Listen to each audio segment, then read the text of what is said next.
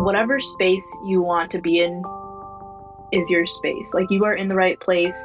You deserve to be where you want to be. And if you want to help, if you want to resist, no one should stop you from being there. And you should resist anyone who does. Welcome to our podcast series, Resistance in Color. We explore resistance as the way that we fight the challenges, structures that negatively affect spheres of our mental, social, and physical health. We hear from a host of BIPOC voices of community members featuring activists, healers, organizers, students. We will engage in how we resist, find solidarity, and gain insight on how to cope within our own bodies. The series features stories of incredible resilience focused on the healing of both individuals and communities as an active form of resistance. This podcast series has been made possible by the Fund for Safe Communities grant of the Minneapolis Foundation to NAMI Minnesota's Multicultural Youth Advisory Board. Welcome and thank you for listening. Welcome to another episode of Resistance in Color. Our guest today is Natasha, who goes by the pronouns she, her, her. She's a graduate of the University of Minnesota, where she studied political science, economics, and public health. And throughout her time in college, she not only participated in student government, but she also entered for county government and was part of congressional campaigns.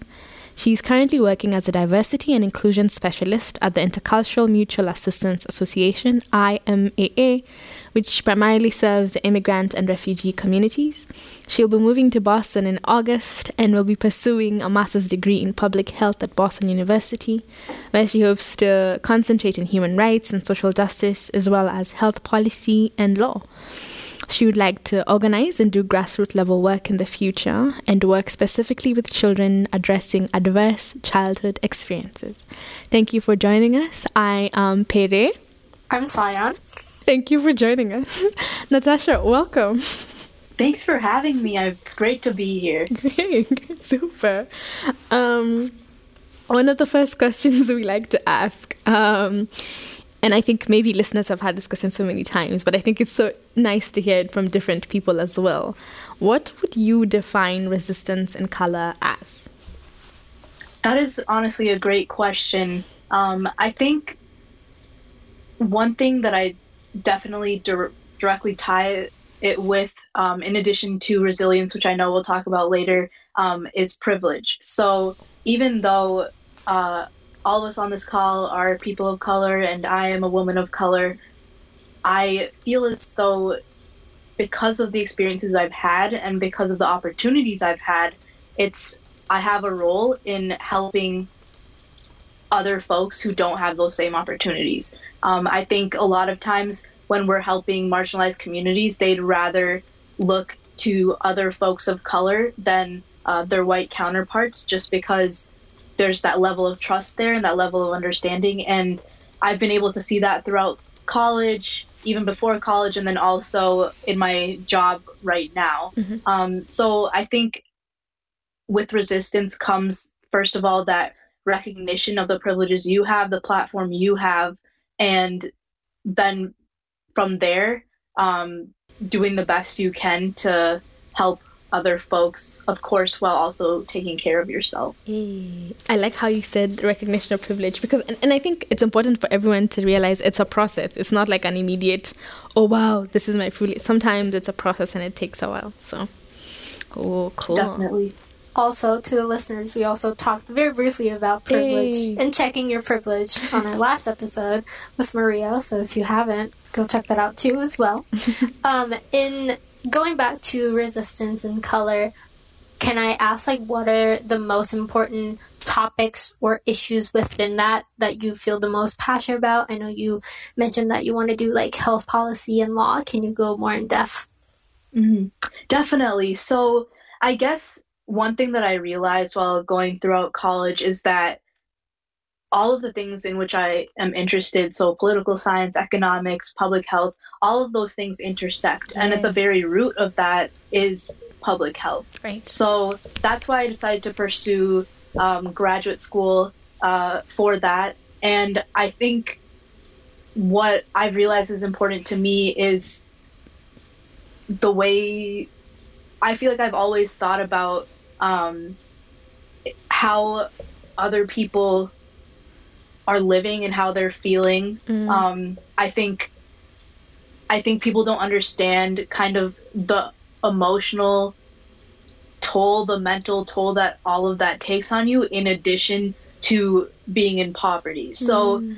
I really want to focus on working with children because, first of all, children are absolute joys. Um, I feel like they remind me of why I want to exist on this earth. Yes. Um, and I think that we also don't pay them enough attention. Mm. Um, children are overlooked in every situation, every social, political issue that arises. No one's ever asking, well, what about the kids? How are the kids going to be impacted by this? And um, so, starting even at the university level, a couple things that on which I focused were food insecurity, uh, which is really important because again, everything intersects. Yes. Um, and if we think about it, children as they're growing up may struggle. They may not have a home. They may not have food, right? But that doesn't go away just because you go to college. Right. If you go to college. Right, right, right. Um, and I think as soon as you turn 18, people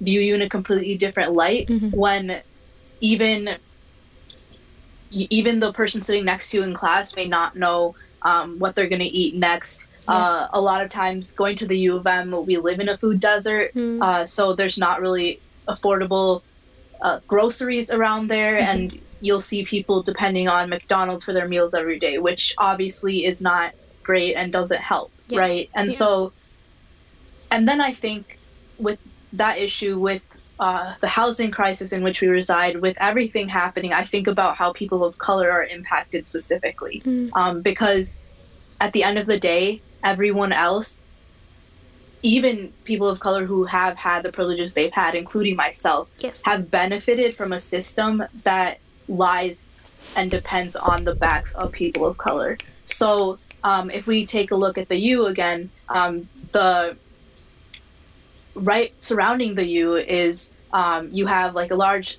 Somali population. You have a lot of communities of color um, who live around that. But for even though that's the case, the question that I was always asking was why is it that those folks don't have the ability to attend the university? Right. So yeah, exactly. So um, this was something that I tackled a lot, and I think again it intersects with, I mean, frankly, money uh, and food, and how that relates to food, how that relates to tuition, how that relates to housing, and also just simply wanting to live a comfortable life. I think Mm. everyone deserves to have nice things, um, and so we're closely, uh, we're we're trying. I think we're all trying to fight for that. Yeah. Um, but yeah, that's why I specifically want to focus on children in the future. And I think that um, Boston University was actually one of the only universities I saw that had a human rights and social justice program uh, Oh. for public health. So that got me really excited. Mhm. And then I think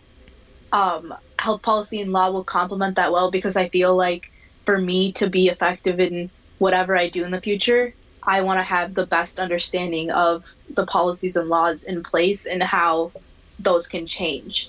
Um, and with that caveat of a lot of times the system in which we are, and well, honestly, all of the time, the system in which we are currently Yes. uh, residing and um, the laws that are in place aren't equitable in the first place. Mhm. And uh, personally, I think that a lot of it needs to be dismantled, um, or all of it does. But um, I think in the meantime, it's also important to understand where where the inequities lie, what exactly the issues are right now, so that doesn't happen again. wow. Oh, I, I don't think uh, I wish the listeners could have like a snippet. You should see as you were speaking, Cyan was very animated. She was snapping. She was feeling um, the words as you were speaking them. Definitely. Thank you so much for the support, and I'm glad that you both agree. Yeah. Uh, I think I would hope that most people would, but apparently, or unfortunately, human basic human rights have always been a point of contention. Right. Uh, right. so Right. here we are. Here we are. Here we are. I think even the recognition of as you're talking about all these things in relation to public health, and I think when people think about health, they just think, you know, COVID. They think a disease and a vaccine. That's what people associate with health. But then being able to zoom that out and say, hey, it also means where what's your environment um, is it a food desert are there green spaces do you have walkability is it accessible do you have hospitals near you, know, there's, there's so much there's all these layers um, about that mm-hmm. um, that i think sometimes people don't think about so thank you for reminding everybody to have a holistic picture of what yeah. things on the ground look like definitely definitely and i think it honestly is hard to have that picture just because of what is shown to us, right? So mm-hmm. the media and education uh, and people in power definitely gatekeep a lot of this yes. from us. Um, and a lot of things may seem unintentional, but they are. Yes. Um, and a lot of it is rooted in history. So I think public health is the perfect facet to understand all of that because it talks about those roots. Like it's always asking why, how yes. did this happen, how right? Happen? Instead of and then you solve the problem because mm-hmm. i feel like that background understanding is helpful in being in a more being implementing a more equitable um, environment for everyone and also just keeping everyone healthy whatever that means to them yes. um, whether it be you know like financially healthy uh, physically healthy mentally healthy mm. um, emotionally all the different aspects yeah yeah and like you're saying, even one of the conversations that I guess um, the past year has allowed people to have, or maybe highlighted a lot of is a lot how a lot of systems are rooted in systemic racism like you're like, like you're saying and so sometimes mm-hmm. we'll think we're making a solution like making juneteenth a public holiday but it's like a it's a band-aid but the wound is still mm-hmm. over there and you've not done anything mm-hmm. to the mm-hmm. wound so you, you think you're fixing mm-hmm. something but you really are not fixing the mm-hmm. root of the problem like you're like you're saying ha wow yeah that actually reminds me. Um, I think another part of resistance is healing, hmm. and when you talk about how the wound is still there, it's like I don't think any of us will ever perfectly heal from any of the injustices that have occurred over however many centuries, right? Um, and of course, they may impact certain communities more than others um, especially if we talk about Juneteenth and the Black community. But when we think about the fact that people won't even let these communities heal, people won't even let us heal before another injustice occurs, hmm. before um, euphemizing everything that's happening. You know, like um, with Juneteenth, it's like, okay, that's great. And when I first saw that, I was like, wow, I'm surprised because I didn't even think that would happen. Yes. But then you start thinking about it more and you're like, okay, where are the reparations, right? Where's the stability? Where is, you know, the lack of policing and mm. police brutality? Mm. Um, slash, of course, it should not be there at all. Yes. Um, and I feel like with every day, it, it, the injustices just become more stark or they increase. Yeah. And it's really hard. Like you gave us this holiday, which of course most people don't have off, and especially those who are um, in the Black community. Yes. Um, but then, do you even understand like what we're celebrating? Do you even understand mm. why it's so important for the Black community to celebrate Black joy and mm. healing? Um, and of course, like I can only speak for that as an outside perspective, mm. but that's just what I've been reading and thinking about myself over the past couple days. Yeah.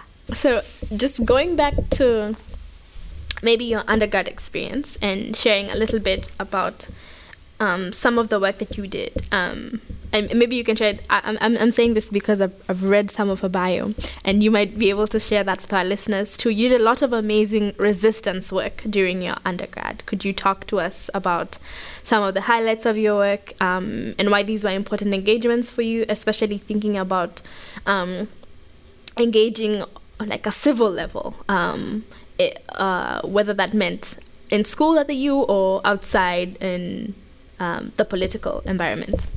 Mm-hmm. Definitely. Well, thank you for that. And um, I think I, if I were to look back now at my college experience, which just ended last year, but even then, I'm like, high school me would have never expected that I would have the opportunity to do so many of these things and be a part of so many movements. Mm. And I think what I knew was going into college, I was like, it's not about um, where you go, it's about what you do when you're there, yes. right? So I knew that by going to the U, um, there were so many different things uh, that I needed to use to my advantage and to grow and to learn and to help other people. And I think entering a lot of those spaces um, I definitely made sure to keep myself in check and not compromise my integrity because a lot of people can be in those spaces for the wrong reasons, unfortunately. Mm-hmm. Um, so right away, I got involved with uh, the university's student government, and there were there are definitely ups and downs to that, and definitely a lot of ways that even student government can improve um, in terms of how accessible they are to different communities and again communities of color. Yes. Uh, but I I wanted to focus on a lot of things that that impacted those communities most, right? So that started out with um, food insecurity, and then I also uh, joined my colleges, the College of Liberal Arts. I joined their student board, and we did a lot of sense of belonging type work. Mm. And later on, we even implemented some uh, diversity events as well um, to have folks come and discuss these different topics. Mm-hmm. But one thing that we noticed through doing this is at the end of the event, you're looking around and you think the people who need to be here and need to be discussing this aren't here, yes. right? So at the end of the day, it would have just been, you know, board members and people of color, but where are all the white folks mm. um, who need to be in the space, who ner- need to learn how to be an ally, because yes. a lot of our discussions were about allyship, mm-hmm. right?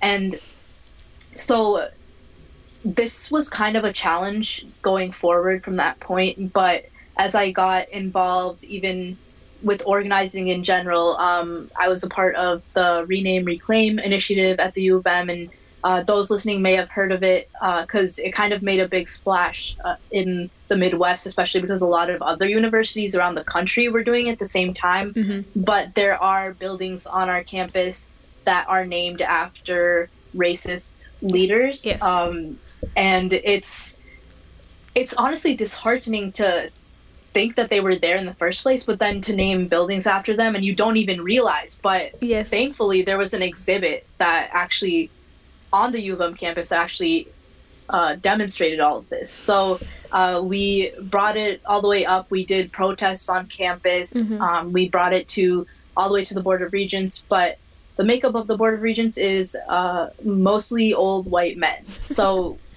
we left there feeling discouraged. Um, and of course, this is still something that I'm going to care about, not only at the U, but throughout life in general. Like, why would you name something after someone without like looking into their past? And also if you know that they made questionable decisions like why would you do that? You yes. know especially when it's a building housing so many different communities and it's supposed to be for all students. Yes. Um and it just it hurts a little bit.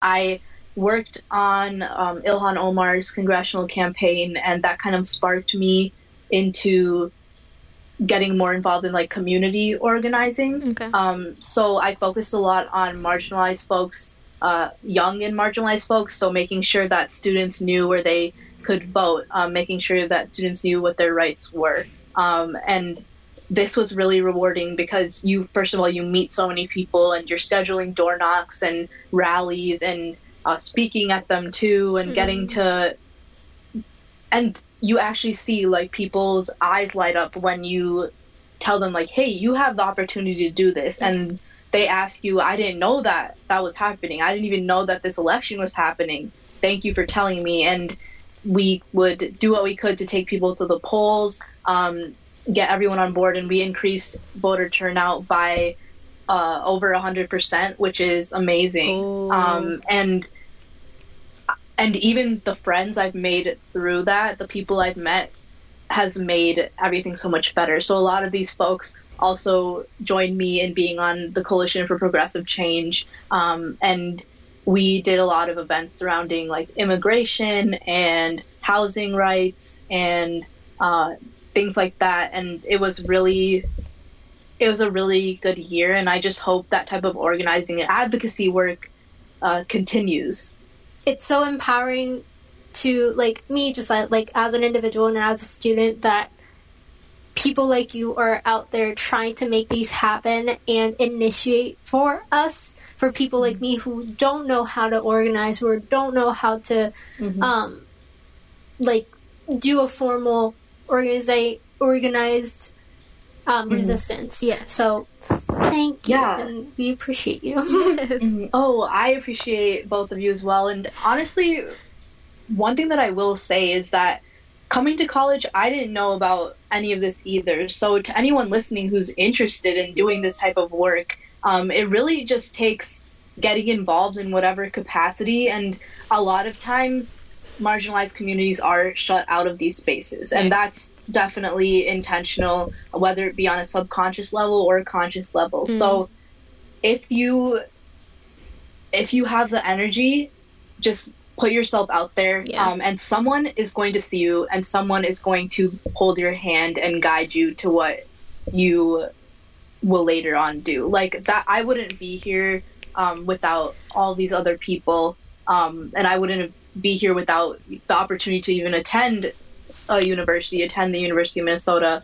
So I just always think about how grateful I am to have those mentors and to also be mentors for others now that I can be. Yeah. One thing that is really important to me is um, talking about like health and health insurance and mental health mm. on uh, university campuses. So we did a lot of events um, through the CLA student board regarding mental health. We had an entire campaign for it called Pledge to Prioritize.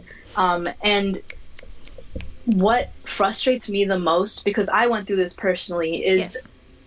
Boynton mental health can be a wonderful resource if they had the funding, right? If they had the resources. Mm. Um, so, like themselves. So, there aren't enough. Um, there aren't enough therapists, social workers there to meet with all the students how off, how as often as they need to be met. Mm-hmm. And on top of that, too, one thing that frustrates me is, in general, with health at Boynton, not all insurances are in network. So this is something that I ah. want to focus on, like even on a larger scale. Like I just want all universities to have this, and I'm definitely going to look into it when I go to grad school. But my insurance, which I am from Minnesota. I was born and raised here. Um, I have Mayo Clinic insurance uh, and through Medica, and that wasn't in network at the U of M. So I ended up having to pay so much out of pocket mm. just for having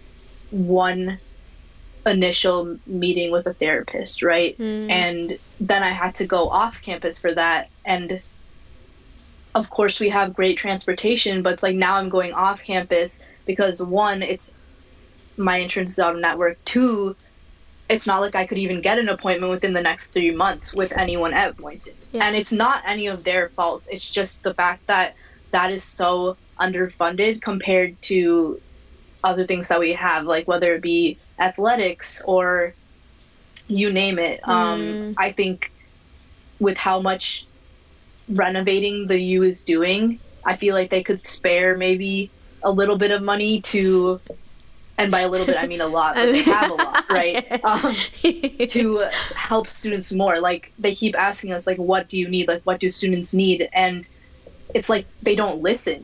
And of course, we keep pushing, but that's yes. exhausting, yes. right? Especially if you're going through things yourself. Like mm-hmm. I definitely, um, I shared this in my little bio, but I struggle with uh, depression, anxiety, eating disorder mm-hmm. myself. Mm-hmm. And so experiencing all of that while also organizing, Organize. being in the resistance work and going to school. Yes.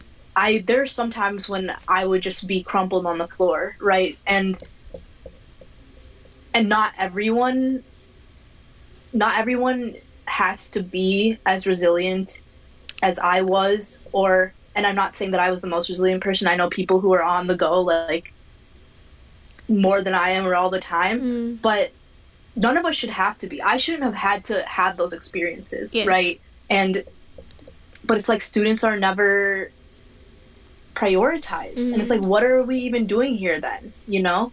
Um it's it's really frustrating at times, but there are those small wins and I think that's what we can take for now. Yeah. You're saying so many different layers of things, and I'm like, okay, stop. Okay, no, keep going. Oh no, no, stop. yeah yeah there's again there's a lot of layers to everything so it's really it's really tough because it's like if you care about one thing then it's it it's directly linked to everything else Yes, you know so it's like you then you care about everything Yes. right like you can't afford this because you didn't get this. Or and it just keeps going back. Again it's all cyclical. Um which is why it's frustrating when people say uh like they're you know fiscally conservative and like socially liberal whatever that means or say like oh like i it's horrible like what happened to you know what happened in terms of george floyd being murdered but Mhm. then also saying that also putting cops like on a pedestal right um and you can all everyone probably listening um can probably see uh, what my viewpoints are and what my attitudes are but i promise you that i can back them up Yeah. and that i've reached this point in my life Mm. and these viewpoints for a reason Mm. This also goes back to what we were talking about with multiple episodes in terms of intersectionality. Like you Mm. can't take things apart because, like Natasha said, everything's is intertwined so greatly. Yeah. And if you say you care about one thing, but not the other one, which are directly related, it doesn't make sense. It doesn't make sense. and that's why um, sometimes you would get pushed on your perspectives. But Mm. Check your privileges again. I wanted to just kind of echo some of the things that you said that were also said in a previous podcast. If you haven't listened to our podcast with Maria, you should go and listen to it because we did speak a little bit about activism too. And she um, described something at the beginning when she said learning the science of what activism looks like. And she said, a, a lot of it was about finding your voice and, and, and using learning how to use your voice uh, for things that matter to you. But then also how do you as in in your role as uh, in organizing and as an activist then teaching other people how to care and other people how to think about the things that you're mm-hmm. seeing? You know you've you like have this moment and you've been enlightened about all the layers and and the systemic problems that are, are causing food insecurity for example how do you mm-hmm. then make it make sense to someone else? Because you know how sometimes something makes so much sense in your head but you need to Yeah. be able to convey to someone else so that they mm-hmm. see the steps they see how this is connected to this thing and then this really matters to this thing. And i think that's a mm-hmm. that's a big role and i don't think we give um, organizers and activists enough credit for really ta making us think and making us think about oh wow they've put in this sta- this statement black lives matter. What does that mean? How how do we think about it? How do we care about it? From your perspective in your work with um, organizing at different levels organizing for people to get out and vote to use their right to make a choice that could affect different layers of their lives to push for institutions to regard uh, students' voices in thinking about all these ways that you've been able to organize and be part of kind of making narratives and movements. What uh, do you think has been one of the lessons that, or some of the lessons that you have uh, taken away as how to convince other people, how to make other people care about the things that matter to you? Definitely. Yeah, that is a great question. And, you know, I think it's still an uphill battle, even for those of us who uh, talk to folks all the time. And I think when you ask that question, three words come to mind. One is intention, one is consumption, and one is accessibility. Okay. So to start with accessibility, um, a lot of folks, friends of mine, even if they don't know me super well or anything, will come to me and ask me to help explain what's going on to them Mm-hmm. because I work really hard to make myself accessible. I work really hard to be to practice kindness, which doesn't mean being nice to everyone and you know giving everyone a ton of love or all of your energy, um, which I still struggle with, of course. Um, if they're not nice to you, like of course it also has to do with integrity and having respect for yourself and for others. Um, but I try to be as open as possible because I know that I would rather have them come to me and understand it than inflict harm on someone else. Um, and again, that goes back to privilege, of course, but I think I try to get to know people as people, Yeah. and that doesn't mean that I don't see like who they are, like what they believe. I mean, if there's someone who's really conservative and who voted a certain way or who says certain things or per- perpetuates certain rhetoric, um, I you have to like pick and choose your battles as well, right?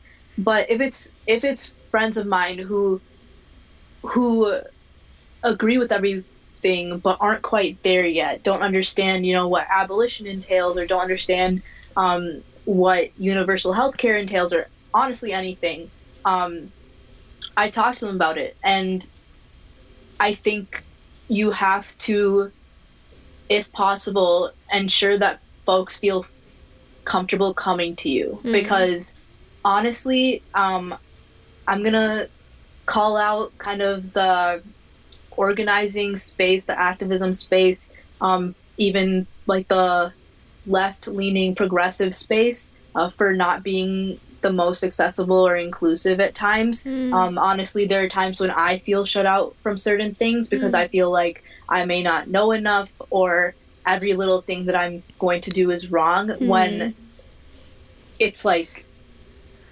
to what at what cost or to what extent Yeah. right like we're not going to do everything perfectly Yes. and i feel as though if someone acknowledges their mistakes um depending on what they are right like we're not going to excuse like racists or uh rapists or anything like that. But um it's like everyone's just so negative and making fun of everyone all the time. And it's like so exhausting to for that for that type of like for that cycle to occur while also fighting for humanity Yeah. you know? Um so that kind of goes into consumption. So i think i know that i have an echo chamber. Uh, we all do right? Like when i go on twitter most of the things i'm seeing are things that i believe. I'll be liking like every tweet you know? Um but I think we also have to pay attention to what other folks' echo chambers are, what they're consuming. Um, I think, you know, sending them book suggestions or articles or something like that, when you have the energy and time, of course, this is not on you completely. Like, folks can also just click on Google and do a little search, but apparently that's too hard for some people. Google is Um, free. Somebody said that in another yeah, episode. Said yeah. Google is free. exactly um so with that just focusing on like okay why is this person why does this person think this way it's because they are surrounded by this um which is where like socialization and even if that's why you start kids at a young age right like that's why i want to focus on working with children so much because they are so impressionable above anyone else. And what they see and what they hear is going to directly impact how they are. Um, and sometimes it takes college for people to realize that but at that point it could be too late you know? Um, whether it's an election that passes or another tragedy that occurs. Um, so i think we all could do a better job of focusing on like what we're consuming which then goes into intention right? So i talk about this a lot even at work but even in the job that i have now even with all the work that i do even with the classes and being in school all of that um, we all get into routines. And at the end of the day, even if you enjoy what you're doing, even if you enjoy organizing, enjoy the activism, enjoy your job, um, you it's still an obligation, right? So you go every day and you do the same things and you go home. But what are you doing outside of that? Mm. Um, so what are you consuming outside of that? What are to whom are you talking outside of that? Yeah. So I just I feel like my word of the year honestly is intention just because I've just been thinking about that so much recently and I'm like honestly there's so many things that I think or do and I don't even know why. and or it's even like if we think about social media, I'll sit there scrolling and I'll be like I hate this. Like I hate how it's making me feel Yes. but it's also but i also could be intentional about not going on it Yes. right or taking breaks from it or if i want to do something for myself Right. but i keep pushing it off or completing a task it's all intention so i think i think it's important to of course focus on like intent versus impact but anyone who shows up and again since you were accessible they show up to you and they're like how can i help Yeah. um they're there for the right reasons Hmm. and they want to get involved and even if they're not at first maybe there's a way that you could convince them and you'll know with time like if someone is adding a lot of negativity or toxicity to a space Right. by all means remove yourself from that situation but i think i think you have to give people the chance to practice intention Hmm. which we all forget to do Mm. As you're saying this, I'm realizing how much there is constantly, how much there is to learn. One of the things that are coming off to me as, as you're saying, as you're speaking, it's the, it's we're constantly learning, even in the spaces of doing the work, even in mm-hmm. thinking about you talked about even being empathetic in those spaces about mm-hmm. what we're doing and, and how we're doing it, making mistakes. We're constantly even learning how to better organize, how to better advocate, how to better share this information, how to better make other people care. Some people are like, you have to reach the standard. Like there's a there's a standard to the mm-hmm. work, mm-hmm. uh, but it takes time to get to the standard of the work. It takes mm-hmm. time to learn how to do the work and say, oh, this is how better to communicate this. This is how to say this so that it makes more sense. And and I hear you when you're talking about inaccessible spaces because those do exist. And I think it, it, it does become a deterrent for lots of people and people who might be listening and thinking yeah I can't do that work because I don't know enough. I mean I'm just I'm just now starting I'm just now. I don't know enough to be able to participate because they're gatekeepers who make it look like okay so you need to be able to attain this level before you can come in and join us when it shouldn't be like that it's really important to remind everyone that it is okay to not know everything. It's probably better that you admit that you don't yes than say that you do. Yes. And a lot of people will use, even people who talk about inaccessibility, will use really complex jargon Hmm. Um, and language. And it makes it seem like it's so important. They're saying some revolutionary thing when you can't even understand any of it. Like, who is this helping, right? yes Um, so I think I get really frustrated with that, and I think as well, it's also a good way to hold yourself accountable too. Like we all aren't experts in everything because we don't have we don't have all the same experiences. We don't have all the same identities. So first of all, uplift people who have those identities if that's the case. Um, if you if that's needed in that situation. But I know personally for myself, I can say right now something that I've thought about over the past couple of years um, is thinking more about disability justice. Mm. Um, so even though even though you know I have mental illnesses and others might as well, we have to go a step beyond that. Like, is your meeting space where you're um, having this convention or conference or convening to talk about a rally or a protest or whatever it is, is that accessible to folks who are disabled? Um, is the event or the protest itself accessible to folks who are disabled? They, more than anyone, I feel like, take the brunt of a lot of things. Um, and there's so many countless stories of about how they're th- treated in a lot of spaces, but also on if they want to be on the front lines as well mm-hmm. and that's really important to recognize and then of course within that space too how how abilities or disabilities are seen in different communities right yeah. so uh, in in the indian community for example i know that there's a stigma around mental illness everywhere but mm. It's specifically mental illness and mental health in the indian community and um, i think a lot of other asian communities it's pretty it's pretty tough. It's pretty bad um, to this day, and that's part of that's part of the challenges that I've seen and my friends have seen as well. But mm. but that's okay. You know, it's it's okay to acknowledge that that's the case, and instead of sugarcoating it or brushing it under the rug, like we need to bring every single thing out um, from the weeds and say like, "Hey, we're not doing a good job of this. We don't. Yeah.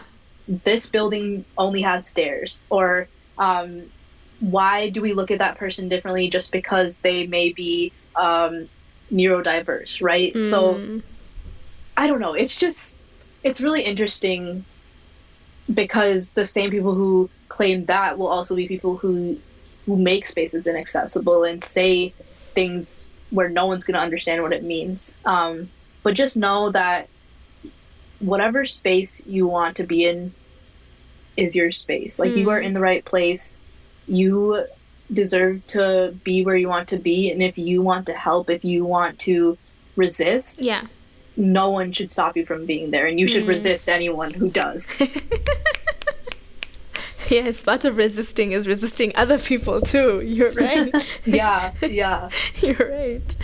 Um, you spoke a little bit about um, mental health, and maybe I w- would maybe want us to have a conversation about that, even as we begin to think about wrapping up this episode. Um, so, for our listeners, our podcast is a product of the Multicultural Young Adults Board that is um, that is um, a group of some brilliant young adults who wanted to bring awareness to the conversations around mental health that makes sense for cultural communities. You know that makes that that highlights um, what that looks like or giving name um, uh, so that there's a better understanding of mental health and just create awareness and like you're talking about how do we dismantle that stigma um, and also for healthcare practitioners and for professionals to be able to address it in cultural communities in a way that makes sense for cultural communities, you know. Mm-hmm. Um,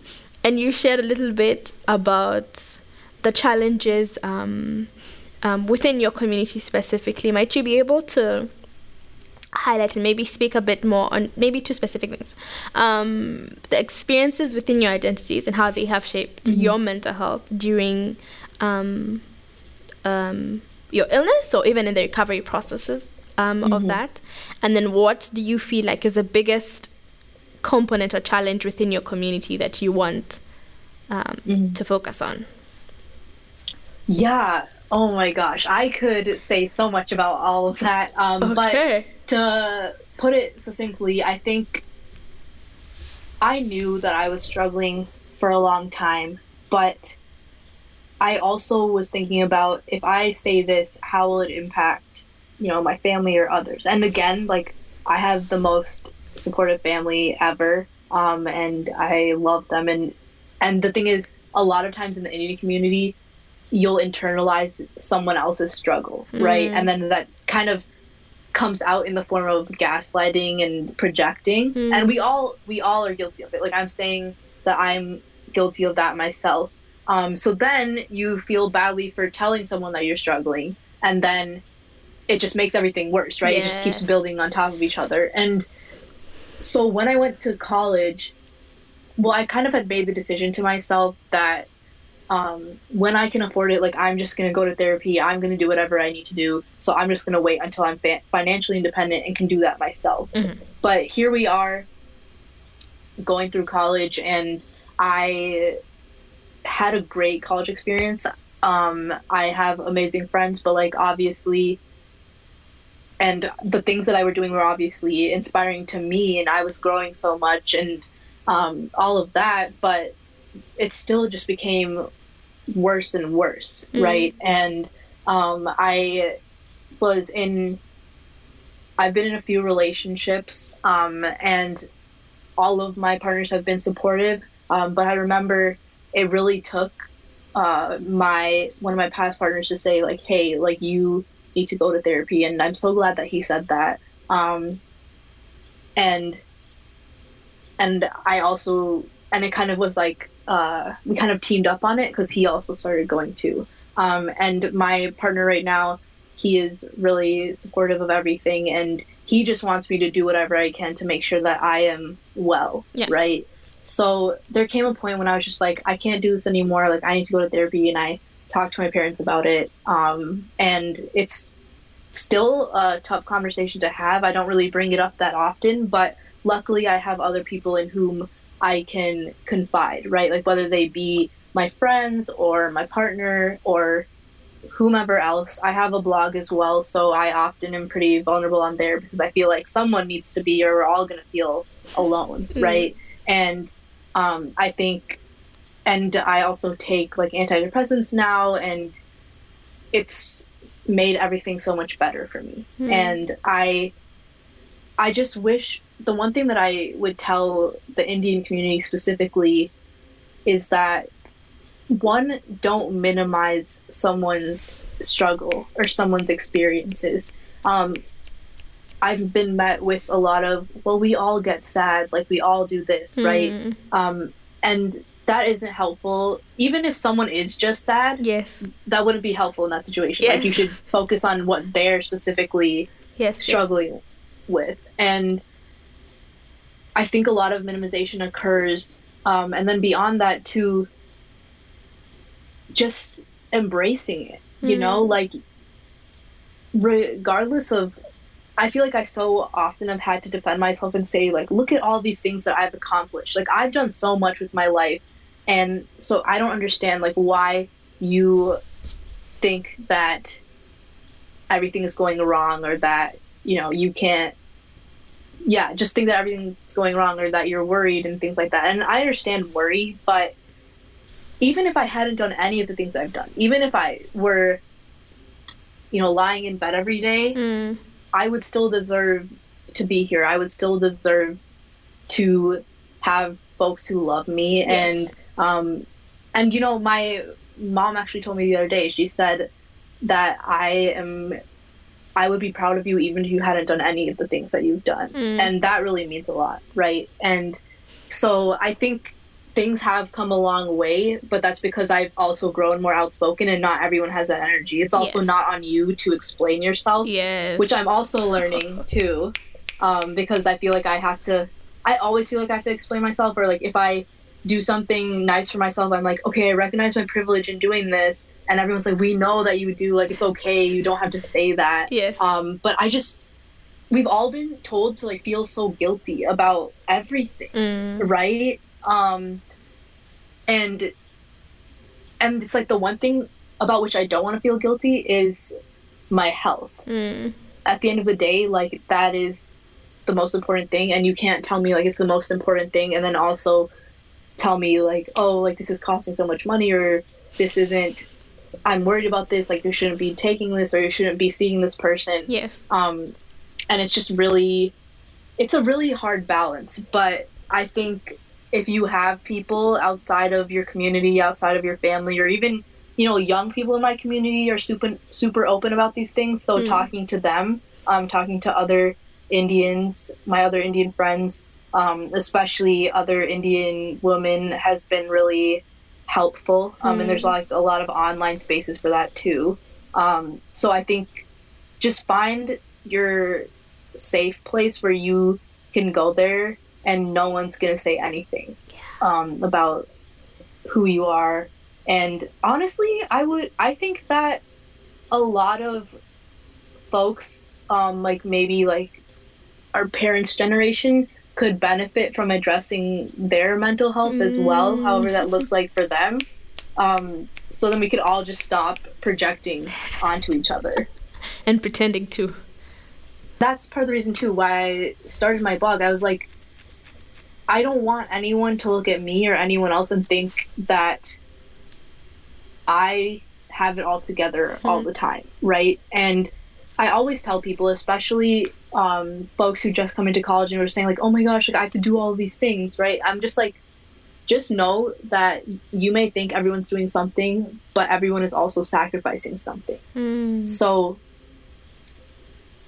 so it's it's just like, let's be transparent. You know, let's all come together. Of course, only share what feels comfortable to you. I'm not expecting anyone to like pour out their souls, and of course, there are a lot of things that I don't share publicly. Um, but take some little step steps, like get out of your comfort zone, so we can all just have larger zones, right? And I, it's just.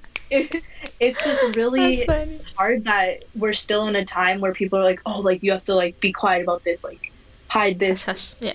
whatever when a lot of times we're all going through we're all going through different things and all of our experiences are different um but everyone has hard stuff that happens in their lives you know not every day is going to be the best day ever. Hmm. um and i just wish that we would all start talking about that more it's cool that you said that because in our last one of the episodes that we had, I don't know if you remember, Cyan, one of the takeaways that we should all listen to each other. So now it's like a good reminder we are talking to one another, but even in that talking, that we are actively listening to what everyone else is, is saying. I remember like one of my best friends, she loves her therapist, and the thing that her therapist told her that she told me when I was comparing myself with other struggles. Like I was literally going like, "Oh, I don't have it as hard as other people do, mm-hmm. so I can't like oh my be gosh, sad. I, feel I can't that. Yeah, I can't struggle. I can't like be sad for a day. like I can't be unproductive. Mm-hmm. Yeah. I have mm-hmm. to be like on the go every time because I have this privilege. Mm-hmm. But my friend told me that you can't compare struggles. Okay. Like even if literally two same struggles given to this like similar people they're going to react differently so you mm-hmm. can't compare struggles you can't compare mm-hmm. emotions yeah. you just have mm-hmm. to let them be and support or get support however you need to regardless of what other people are doing so i mm-hmm. really like the fact that you natasha like brought that up and mm-hmm. just reminding everyone that everyone can't be happy all the time. That's mm-hmm. unrealistic. It's true. And it's also really important to have representation of people with like disability or mental illnesses or neurodiversity that it's not mutually exclusive to be happy or to be successful or to be doing something great mm. and to have any of those like it doesn't mm. it doesn't work like that yeah. so mm. yeah i think too, it's one thing that I always tell people, and this is pretty much what I live by. I don't know, I don't remember when I heard it or saw it, but sometime when before I was 18 for sure, probably middle school or elementary school, um, is that everyone has a baby in the back seat. So there's this uh, video that they tell you about um, where if you're, and definitely they talk about it when driving too, um, when you're learning how to drive, but um, where a woman in front of you uh, is stopped at a light and they're not going, and you're getting super frustrated and road rage and all of that, and then you realize that their baby was choking in the back seat. So I feel like we all have things that are going on, which is why it's important to be kind to people because everyone has a why, right? So this goes back to like the public health perspective and even even talking to folks who may not be fully on board with what you're doing yet, everyone comes from a different experience. Um, and even if they have similar experiences, um, they again react to things differently, like you said. And everyone has, there's always a why to why they're doing a certain thing. And you can evaluate this on like a microscopic level, but also like globally as well. When you think about why um, a group of people reacts a certain way, it's probably because something happened to them first. You know, like yes. no one is just no one is just out here wreaking havoc or or crying all the time or whatever it is, um, something is always going on. No one is just stopped at a light when it's green, mm. you know? Hmm. Um, so, unless they are trying to be annoying, but in that case, they still have a why. Um, so, I think it's really important to realize that, and I feel like that's why so many people I've been able to connect with so many people and be accessible is because I, and this is kind of what I was alluding to before, but I think about who they are as a person, what their experiences have been, yeah, and everything that I do, every piece of advice that I give, every solution that I give, because I love solving problems, um, is is based on who they are. Like it's very specific to who they are. Yeah. Um, so I focus on their feelings, their experiences. I remember like the people they mention, the dates that they mention, mm. um, and just try to do what I can with my heart, which is like what we all should be doing. Are trying to do, yeah, and should be doing. should be doing. Um, yeah, and the other thing that I uh, that reminded me um, that I was reminded of was we also this could be a whole separate conversation, as a lot of these things could be. Um, but we also need to acknowledge, first of all, yes, the accessibility of getting help in general, mm. um, whether it be mentally or physically, mm. but also the fact that there is not a lot of diversity among therapists. Mm. Um, I all the therapists that I've had in the past, and I don't currently have one um, because I I just felt like I was paying for nothing, really. Even if they were nice, I'm like they're nice, but like we're not making progress. I get, I yeah, like I just I can help myself more than they are, and they were all white women, and one of the ones I had was she didn't she she rooted everything into me being Indian, um, and it was really frustrating because there are so many things in my life that, like, being Indian is something that I love and I love my culture and it's a big part of me. But when I'm talking about something specific, why are you bringing up like me being Indian as a reason? Mm-hmm. Like why, right? Um, and then she didn't know who certain people were. Like um, she didn't know who Ilhan was or um, Tina Smith and those were people like I was interning for Smith at the time, and I worked with Ilhan, which is why I brought them up. And this person lives in the Twin Cities, so and they're not like young or anything. So I was just confused as to why, like, how do you not know mm. any of this? Mm. You know. Um, and so I just felt like they weren't right. And then my second one, it just seemed like I was chatting with a friend. It really didn't.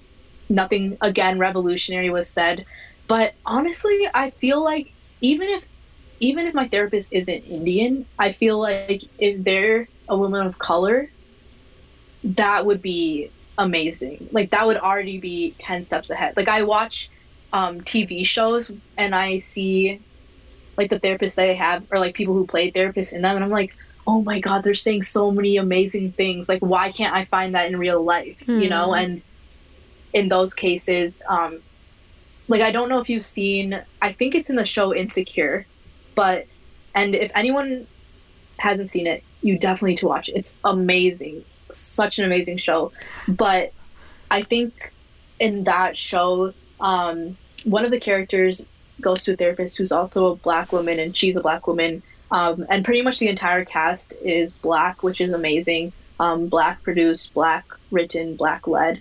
Um, and I just felt like she was saying so many things that were so helpful to her situation and to being black in particular. Um, and the same thing happened in another show that I watched called A Million Little Things, um, which is very mental health heavy. Mm. And I just think that it's so important. Like, why is that not the case? But of course, we need to diversify every sector, like healthcare in general, education, all these different things. Yeah. Um, because then we tend to like internalize our values or our, or how not valuable we are, we tend to internalize the racism um, or the sexism or whatever it is.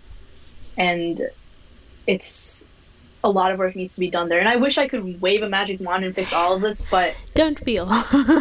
yeah, it's it's just too. Like, there's so many of us who are trying to save the world, and that's what kind of motivates me too. Like, I'm like, okay, like, here's another day, Natasha. Like, let's wake up and save the world, right?